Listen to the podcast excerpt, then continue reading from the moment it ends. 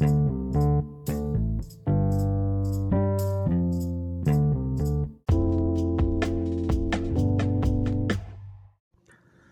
selamat malam. Berjumpa lagi dengan saya, Wawan. Uh, hari ini atau malam ini saya akan cerita tentang keseharian saya setiap pagi sampai malam. Saya, seharian saya setiap pagi sampai malam itu ya pagi kita berangkat kerja mulai jam 7 gunain transportasi kereta api. Kereta api ini adalah kendaraan umum yang paling asik bagi saya bilang ya. Karena jarak tempuh rumah saya dari Rangkas Bitung sampai ke Jakarta itu stasiun Palmerah keseharian saya. Benar-benar mengesankan gitu loh banyak bertemu dengan orang bergerak tergerak orang. Apalagi musim-musim saat ini adalah musim-musim benar-benar orang mematuhi protokol kesehatan. Yang di mana protokol kesehatan mereka selalu pakai dengan safety banget loh ada yang pakai kacamata goggles ada yang pakai masker berbentuk macam-macam unik. Ada yang pakai sarung tangan karet sarung tangan bahan atau kulit di sinilah keunikannya pada kendaraan umum yang kita gunakan sehari-hari. Mereka menjaga kesehatan buat diri mereka masing-masing terutama bagi keluarganya yang setiap hari ditinggal pergi untuk bekerja ke luar daerah atau keluar kota. Mereka itu benar-benar ya safety saya bilang. Gimana? Mereka membutuhkan suatu kegiatan membutuhkan satu kebutuhan yang harus dipenuhi uh, di saat-saat pandemi ini ya kita harus mensiasati seperti itu gitu loh. Menjaga kesehatan pribadi dan orang lain. Dan juga dari peraturan dari kendaraan umum ini dari PJKA ini atau KAI ini ya memang memang ketat gitu loh. Tidak pernah mengkasih kelonggaran sama sekali apabila kereta sudah padat maka akan ada pembatasan. Memang sih tegan kadang-kadang kita kesal juga karena selalu berbaris berbaris selalu jaga jarak jadi atau kita pulang cepat atau berangkat cepat jadi terlambat ya. Karena emang harus protokol kesehatan dari yang ditentukan gitu loh. Jadi bagi teman-teman yang menggunakan kendaraan umum motor atau mobil pribadi ya mungkin tidak merasakan seperti ini. Ini adalah perjuangan-perjuangan yang hebat bagi-bagi kaum bagi-bagi seperti ya orang-orang yang bertekad keluar rumah untuk mencari rezeki. Itulah. Oke uh, kita lanjutkan nanti season kedua ya. Kita istirahat dulu Kali jam berapa paling? Halo, jumpa lagi dengan saya wawancara. Ya, saya pengen ngobrol-ngobrol sama teman saya nih namanya Mas Eka tentang basis. Dalam pandemi ini kan event-event kita lagi rada-rada redup nih. Gimana pendapat Mas Eka nih? Gimana Mas Eka? Halo Eka. Masa pandemi ya? Iya. terus hubungannya sama event. Ya sebenarnya di masa pandemi ini eh, nggak bisa kita pungkiri adalah eh, fasenya cobaan buat eh, dunia kreatif termasuk event organizer. Nah, memang pengaruhnya cukup besar, cukup signifikan. Yang tadinya banyak event on ground atau offline atau langsung di hotel, di lapangan, di stadion, sekarang orang berhijrah atau larinya ke event-event virtual. Nah, di sini kita sebagai pelaku industri kreatif dituntut untuk cepat beradaptasi dan meningkatkan kreativitas kita untuk memperdalam lagi ilmu mengenai eh, event-event yang menyangkut event-event virtual seperti ini. Gitu kendala, Wawan. kendala yang paling berat saat-saat pandemik ini buat penyelenggara event itu seperti apa sih mas? Kendalanya kalau yang gua rasain sebenarnya bukan kendala ya, cuman rasa kangen aja sama kerjaan-kerjaan offline. Kita biasanya hampir tiap minggu terbang ke kota ke sana ke sini. Sekarang mesti kalau setiap event meskipun ada tapi mesti di dalam kantor atau di tempat-tempat yang terbatas. Tidak ada interaksinya Gitu ya, ya. secara langsung ya. Jadi kalau perbedaan atau rasa gitu ya mas ya? Di event yang virtual sama underground atau offline gitu mas. Berbeda banget gak sih rasanya gitu loh? Kuahnya atau gemuruhnya lah gitu mas. Pasti ada perbedaan apalagi mengenai ambience. Karena tidak ada yang bisa menggantikan tatap mata secara langsung jabat tangan secara langsung feelnya ya mas ya? feelnya sama aura yang di, kita rasakan di dalam sebuah event on ground. Katakanlah di dalam sebuah ballroom atau lapangan atau konser itu meskipun sekarang banyak yang beralih ke konser virtual katakanlah gitu tapi tidak ada yang bisa menandingi ambience atau feel eh, event secara langsung. Event apa yang pernah mas rasa benar-benar wow banget gitu loh rasanya gitu loh mas event virtual atau event on kalau ground? on, the, on ground sama virtual lah. On ground itu yang pengalaman gua yang paling banyak dan paling banyak menyita perhatian itu gue pernah megang eh, kampanye. Ini jadi ngomong parpol tapi Iya, bukan tapi parpol asik nih, tapi Mas. eventnya iya tapi asik nih dengerin nih kampanye Prabowo Hatta Wis. itu kampanye akbar di GBK. Wih itu pengalamannya sih menarik yang belum pernah gue dapetin. Gue meeting sama pentolan-pentolan parpol gue meeting sama calon-calonnya hmm? sama orang-orang yang biasanya gue lihat di TV itu gue bisa meeting duduk satu meja bareng mereka. Dan ketika eventnya luar biasa karena apa? Karena eventnya diselenggarakan di stadion GBK. Berarti Dan- banyak ya pernah penghadirin itu ya yang hadir ya mas ya? Belasan ribu. Wih belasan ribu. Pengisi acaranya pun juga banyak artis-artis pendukung calon itu ya. Dan kita memobilisasi massa. Itu itu satu hal yang eh, menjadikan pengalaman baru buat gue. Gue mobilisasi massa Jabodetabek datengin bis-bis mereka ke GBK ternyata nggak semudah itu ternyata banyak tantangannya di sana kalau yang virtual ini mas sekarang gimana mas Nah, virtual ini kemarin kita belum lama itu megang national conference-nya sebuah perusahaan multinasional. Itu kita pusatnya di Jakarta, tapi virtual ke enam hub, kita sebutnya hub atau wilayah-wilayah. Itu tersebar di kita ambil eh, lokasinya di pabrik-pabrik eh, salah satu perusahaan multinasional tersebut. Itu itu event virtual yang terbesar yang terakhir kita lakuin. Oke. Oh di samping kita juga ada mas Aldi nih. Biasanya dia orang lalu lalang juga di event di event nih. Mas Aldi gimana rasanya nih? Sekarang lagi pandemik ini event-event yang offline dan virtual ini gimana rasanya nih mas? Ada perbedaan nggak nih sama sekali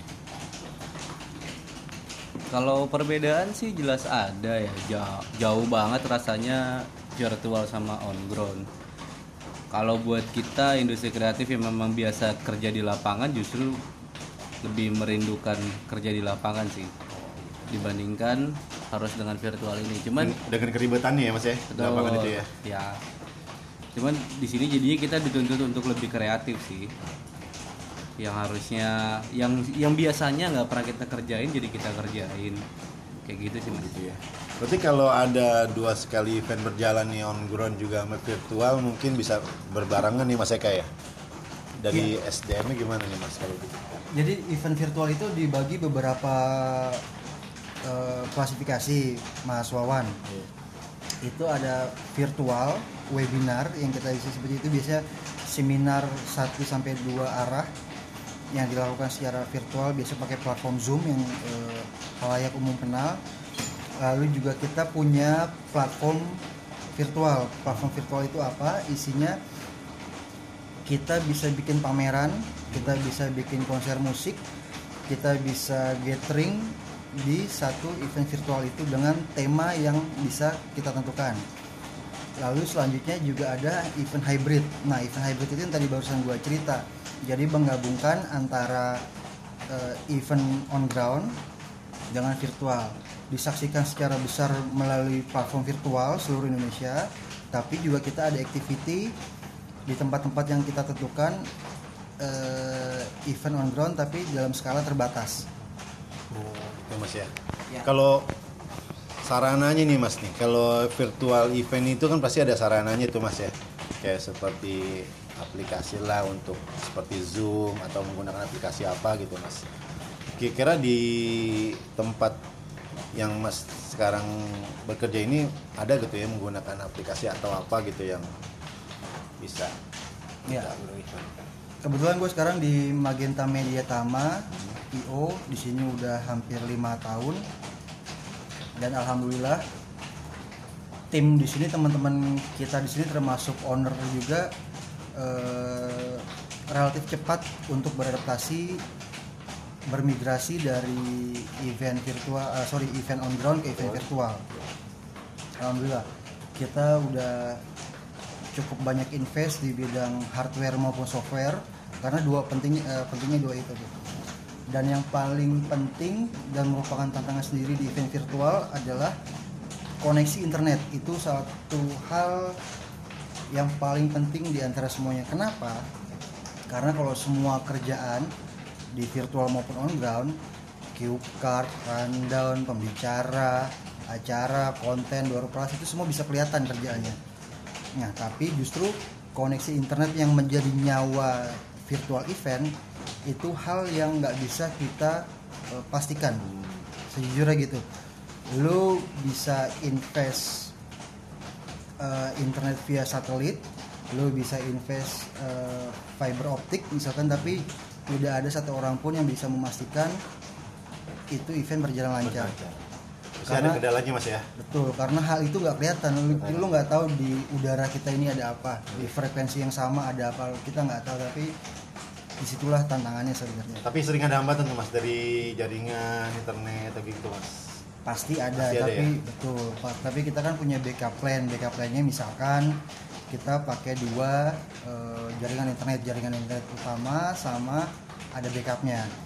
Biasanya yang utama itu kita pakai eh, koneksi LAN yang via kabel. Kenapa kabel? Karena itu relatif lebih stabil. Stabil ya, bisa lancar gitu. Betul. Daripada yang eh, wireless, yang kelihatan yang tadi gue bilang. Oke deh. Eh, itu kita habis bincang-bincang dengan Mas Eka dan Mas Aldi sore hari ini ditemenin gericik-gericik hujan nih. Terima kasih semuanya. Sampai jumpa lagi dengan wawancara West Lebak. Thank you. Selamat sore semuanya. Kali cuma berapa paling? Halo, jumpa lagi dengan saya wawancara. Ya, saya pengen ngobrol-ngobrol sama teman saya nih, namanya Mas Eka tentang basis. Dalam pandemi ini kan event-event kita lagi rada-rada redup nih. Gimana pendapat Mas Eka nih? Gimana Mas Eka? Halo Eka, masa pandemi ya, terus Iya. hubungannya sama event ya sebenarnya di masa pandemi ini eh, nggak bisa kita pungkiri adalah eh, fasenya cobaan buat eh, dunia kreatif termasuk event organizer. Nah, memang pengaruhnya cukup besar, cukup signifikan. Yang tadinya banyak event on ground atau offline atau langsung di hotel, di lapangan, di stadion.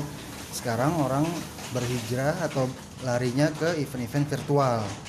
Nah, di sini kita sebagai pelaku industri kreatif dituntut untuk cepat beradaptasi dan meningkatkan kreativitas kita untuk memperdalam lagi ilmu mengenai eh, event-event yang menyangkut event-event virtual seperti ini.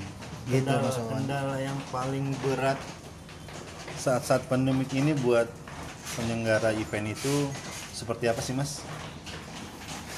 Kendalanya kalau yang gua rasain sebenarnya bukan kendala ya, cuman rasa kangen aja sama kerjaan-kerjaan offline. Kita biasanya hampir tiap minggu terbang ke kota, ke sana ke sini. Sekarang mesti kalau setiap event meskipun ada tapi mesti di dalam kantor atau di tempat-tempat yang terbatas tidak ada interaksinya Gitu ya, ya. secara langsung ya Jadi kalau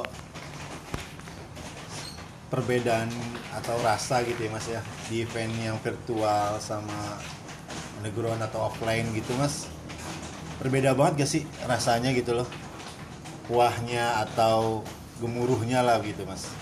Pasti ada perbedaan apalagi mengenai ambience. Karena tidak ada yang bisa menggantikan tatap mata secara langsung jabat tangan secara langsung.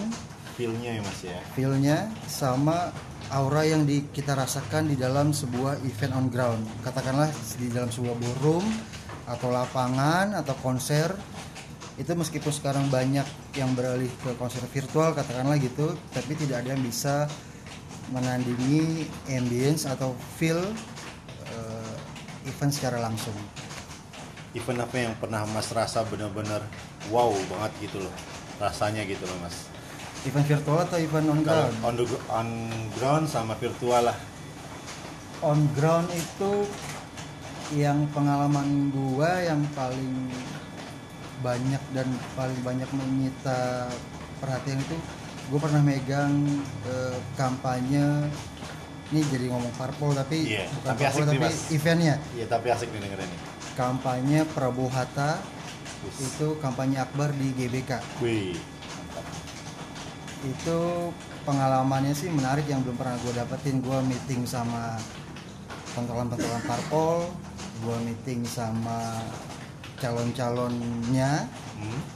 sama orang-orang yang biasanya gue lihat di TV itu gue bisa meeting duduk satu meja bareng mereka. Dan ketika eventnya luar biasa karena apa? Karena eventnya diselenggarakan di stadion GBK. Berarti Dan banyak tuh ya peng- penghadirin itu ya yang hadir ya mas ya? belasan ribu. Wih belasan ribu. Pengisi acaranya pun juga banyak artis-artis pendukung calon itu ya. Dan kita memobilisasi massa. Itu itu satu hal yang eh, menjadikan pengalaman baru buat gue. Gue mobilisasi massa Jabodetabek datengin bis-bis mereka ke GBK. Ternyata nggak semudah itu ternyata banyak tantangannya di sini kalau yang virtual ini mas sekarang gimana mas? Nah, virtual ini kemarin kita belum lama itu megang national conference-nya sebuah perusahaan multinasional. Itu kita pusatnya di Jakarta, tapi virtual ke enam hub, kita sebutnya hub atau wilayah-wilayah. Itu tersebar di kita ambil eh, lokasinya di pabrik-pabrik eh, salah satu perusahaan multinasional tersebut itu itu event virtual yang terbesar yang terakhir kita lakuin oke. Oh di samping kita juga ada mas Aldi nih. Biasanya dia orang lalu lalang juga di event di event nih. Mas Aldi gimana rasanya nih sekarang lagi pandemik ini? Event-event yang offline dan virtual ini gimana rasanya nih mas? Ada perbedaan nggak nih sama sekali? Kalau perbedaan sih jelas ada ya, jauh, jauh banget rasanya virtual sama on ground. Kalau buat kita industri kreatif yang memang biasa kerja di lapangan justru lebih merindukan kerja di lapangan sih dibandingkan harus dengan virtual ini. Cuman dengan keribetannya ya mas ya di lapangan itu ya Ya. Cuman di sini jadinya kita dituntut untuk lebih kreatif sih. Yang harusnya yang yang biasanya nggak pernah kita kerjain jadi kita kerjain. Kayak gitu sih Mas. gitu ya. Berarti kalau ada dua sekali event berjalan nih on ground juga sama virtual mungkin bisa berbarengan nih mas Eka ya? Dari SDM nya gimana nih mas kalau gitu? Jadi event virtual itu dibagi beberapa eh, klasifikasi Mas Wawan. Itu ada virtual webinar yang kita isi seperti itu. Biasanya seminar 1 sampai 2 arah yang dilakukan secara virtual biasa pakai platform Zoom yang eh, halayak umum kenal. Lalu juga kita punya platform virtual. Platform virtual itu apa? Isinya kita bisa bikin pameran kita bisa bikin konser musik kita bisa gathering di satu event virtual itu dengan tema yang bisa kita tentukan. Lalu selanjutnya juga ada event hybrid. Nah event hybrid itu yang tadi barusan gua cerita. Jadi menggabungkan antara eh, event on ground dengan virtual disaksikan secara besar melalui platform virtual seluruh Indonesia tapi juga kita ada activity di tempat-tempat yang kita tentukan eh, event on ground tapi dalam skala terbatas Ya mas ya. Ya. Kalau sarananya nih mas nih, kalau virtual event itu kan pasti ada sarananya tuh mas ya. Kayak seperti aplikasi lah untuk seperti Zoom atau menggunakan aplikasi apa gitu mas. Kira-kira di tempat yang mas sekarang bekerja ini ada gitu ya menggunakan aplikasi atau apa gitu yang bisa Ya. Kebetulan gue sekarang di Magenta Media Tama, IO, di sini udah hampir lima tahun, dan alhamdulillah tim di sini teman-teman kita di sini termasuk owner juga eh, relatif cepat untuk beradaptasi bermigrasi dari event virtual, eh, sorry event on ground ke event virtual. Alhamdulillah kita udah cukup banyak invest di bidang hardware maupun software karena dua penting eh, pentingnya dua itu tuh. dan yang paling penting dan merupakan tantangan sendiri di event virtual adalah koneksi internet itu satu hal yang paling penting di antara semuanya kenapa karena kalau semua kerjaan di virtual maupun on ground cue card, rundown, pembicara, acara, konten, door prize itu semua bisa kelihatan kerjaannya Nah, tapi justru koneksi internet yang menjadi nyawa virtual event itu hal yang nggak bisa kita eh, pastikan. Sejujurnya gitu. Lu bisa invest eh, internet via satelit, lu bisa invest eh, fiber optik misalkan tapi tidak ada satu orang pun yang bisa memastikan itu event berjalan lancar. Masih ada Karena- kendalanya mas ya. Betul, karena hal itu nggak kelihatan. Lu, lu nggak tahu di udara kita ini ada apa, di frekuensi yang sama ada apa, kita nggak tahu. Tapi di situlah tantangannya sebenarnya. Tapi sering ada hambatan tuh mas dari jaringan internet atau gitu mas. Pasti ada, Pasti ada tapi ya? betul. Tapi kita kan punya backup plan. Backup plannya misalkan kita pakai dua eh, jaringan internet, jaringan internet utama sama ada backupnya. Biasanya yang utama itu kita pakai eh, koneksi LAN yang via kabel. Kenapa kabel? Karena itu relatif lebih stabil. Stabil ya, bisa lancar gitu. Betul. Daripada yang eh, wireless yang nggak kelihatan yang tadi gue bilang. Oke deh. Eh, itu kita habis bincang-bincang dengan Mas Eka dan Mas Aldi sore hari ini ditemenin gericik-gericik hujan nih. Terima kasih semuanya. Sampai jumpa lagi dengan wawancara Voice Lebak. Thank you. Selamat sore semuanya.